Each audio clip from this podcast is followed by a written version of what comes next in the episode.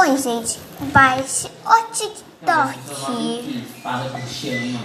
Lá você aprende músicas, aprende danças e também você consegue colocar vários efeitos muito legais. Então, baixem TikTok.